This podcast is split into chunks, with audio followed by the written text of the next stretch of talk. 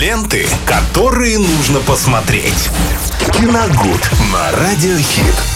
Я найду тебя, я найду тебя, как поет Джонни, но мы найдем кино и расскажет нам о нем Виталий Морозов. Привет. Да, всем здравствуйте, дорогие друзья. Э, Дима, привет. Не так часто мы с тобой встречаемся в рубрике «Киногод». Ты рад? И, конечно, конечно, меня это очень радует. Ты все время мне обещаешь посмотреть э, фильмы какие-то и никогда своих обещаний не исполняешь. Потому что ты найдешь мне я время тебя немножко. все равно, э, я тебя все равно заставлю. Знали бы вы, что предлагает мне посмотреть Виталий Морозов.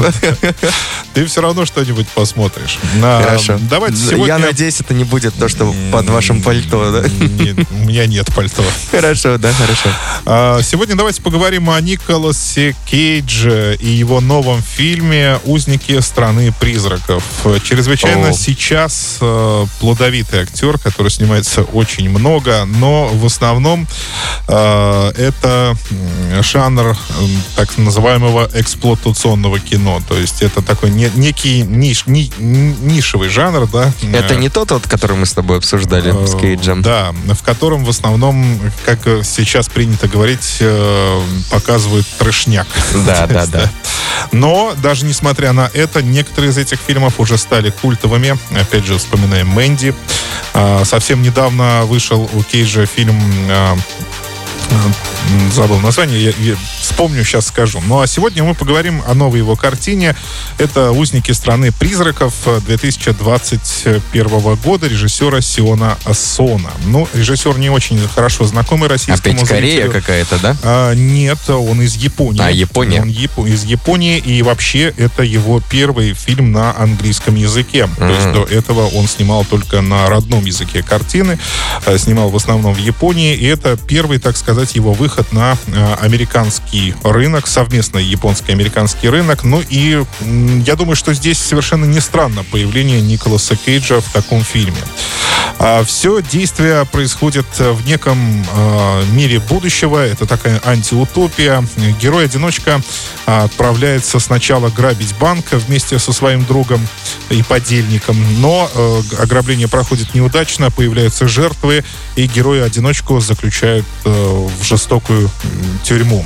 Тюрьма располагается в некой э, деревушке, которая по виду напоминает нечто из жанра вестерн, такие какие-то Да, да, одно- одно- Ковбои. Одноэтажные здания, да, там есть ковбои, есть револьверы, но все это э, каким-то сюрреалистическим образом э, украшено или закрашено, как лучше сказать, не знаю, все под Японию. То есть там это какая-то дикая смесь э, дикого, извините за тавтологию, дикого Запада и э, японской культуры. То есть там есть смартфоны, есть шляпы, есть э, лошади, машины, револьверы. Всё это в одном да, и всё это, да, все это происходит в одном. Но, э, тем не менее, да, Николас Кейдж сидит э, в тюрьме, и тут э, происходит одно такое важное событие. У этого городка есть э, губернатор, это такой типичный американский ковбой, престарелый мужчина э, в белом костюме, в ковбойской шляпе и белых сапогах. Он приезжает и собирается народ, и он говорит о том, что у него сбежала э, племянница, горячо любимая. И ее надо во что бы то ни, ни стало изловить. э, А кто, так сказать, на эту самоубийственную миссию пойдет? Почему самоубийственную? Потому что она сбежала в некую страну призраков, откуда нет э, возврата. Мы сначала, как зрители, не понимаем, Вот о чем, это ид- запутано. о, чем, и- о чем идет речь. И поэтому миссия это действительно самоубийственная. Ну и кому бы ее поручить? Конечно, преступнику, который сидит э, в подвале. Это- Да или Николаса Кейджа, которого вообще терять уже нечего. Это как раз э, Николас Кейдж. А, перед тем, как его туда отправить, на него надевают специальный такой кожаный костюм, на который закреплена взрывчатка. А, Она крепится в районе шеи В случае непослушания. в случае непослушания и в случае, так скажем, невозврата в срок. Он должен за три дня найти племянницу, ее вернуть, и если он этого не сделает, то бабах. И там все так и говорят, бабах. Это, Спокойно смешно выглядит, да. А, значит, в районе шеи, на руках э, и в районе паха. В общем, В вшили э, в торпеду в самые Да. нужные места. В районе паха это тоже достаточно достаточно забавно, потому что губернатор не очень доверяет преступнику, а девушка молодая, и он ему прямым текстом говорит, если э, у него специальные датчики там на- в каком-то такой пульт очень старинный на руке, если датчик зафиксирует, что ты Странные телодвижения. да, что ты пытаешься там сделать, то вот смотри. Ба-бам. Да, бубух. Но только в одном месте. Да. Э, К слову, забегая вперед, э, Кейдж все-таки предпринял попытку, но это была некая, знаете, такая э, преломление такой силы воли, потому что он вроде бы не хотел, а как-то само оно получилось. И в итоге э, В принципе, одна взрывчатка сработала. Которая- как раз там, да, в районе Паха находилась.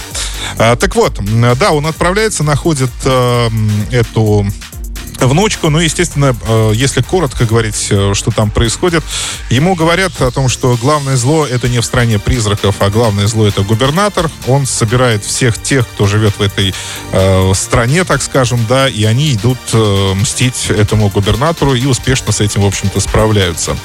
Это вот только сюжетный скелет этой картины, на который э, нанизана абсолютно э, дикая смесь всего, чего только можно. Э, об этом стоит упомянуть отдельно. Например, э, то есть мы уже говорили о том, что это м, какая-то э, коллаборация э, Японии и Дикого Запада. Э, В, некоторых э, эм, кадрах мы видим безум- мир безумного Макса, то есть это М. пески, э, какие-то стр- такие странные машины, э, странные костюмы и все такое прочее.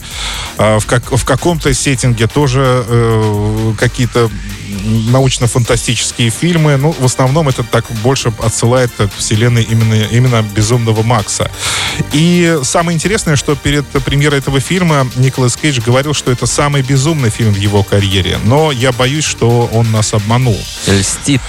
Нет, он нас обманул, и, скорее всего, это было сделано в рекламных целях, чтобы Привлечь ну, больше людей. привлечь вни- внимание к этой картине. Действительно, это так, потому что режиссер, ну, не- далеко не всем знакомый. Ну, понятно, что Кейдж хорошо всем знаком, но все же знают, в чем он в последнее время снимается. Так вот, э, и здесь э, лишь отчасти нас обманул Николас Кейдж. Безумие есть в этом фильме, но оно заключается не в сюжете. То есть, если вы ожидаете снова увидеть что-то вроде Мэнди, сражений на бензопилах там и всякого непотребства, не буду сейчас говорить, все-таки обед у нас. Всякого А непотребства, да, да то этого в фильме нет. Там есть пара очень довольно вялых драк на мечах, естественно, на японских. И, ну, может быть, там одна-две такие не очень, очень хилые перестрелки. Ну, давайте уж по-честному. А в чем заключается безумие? А безумие как раз заключается в повествовании. Потому что Сион Сона, во-первых, э, этим фильмом э, лишний раз обратил внимание э, на проблемы Земли в целом, на проблемы экологии. Это, во-первых. Конечно, он, как японец, он, он не может забыть трагедию Хиросимы Нагасаки. Это тоже э, в повествовании есть. Там э, широко оставил охватывается, да. упоминается. Э, Ядерная катастрофа, естественно. Ну и что-то там так э, слегка задел некий капитализм, который э, в образе как раз вот этого губернатора. А, так что, друзья, если вы хотите увидеть в этом фильме ну что-то действительно дикое и безумное в исполнении Николаса Кейджа, то этого там нет, к сожалению. И, если честно, фильм смотреть очень тяжело, потому что м, там очень много опереточных страданий в прямом смысле. Там а, группы людей постоянно повторяют за героем какие-то слова или выражения. То есть не только за Кейджем, но и за другими. То есть это вот такая театральная постановка на экране. Смотреть это непросто, но мне, во всяком случае, было интересно. Но пересматривать этот фильм, конечно, я не. А, Так что такая вот картина. Это а, «Узники страны призраков», 2021 год, категория 18+. Да, спасибо, Виталий. Если вдруг кого-то нужно будет наказать, мы заставим посмотреть два раза. Ну, а впереди Зиверт и Дельмар. Ленты, которые нужно посмотреть. Киногуд на Радиохит.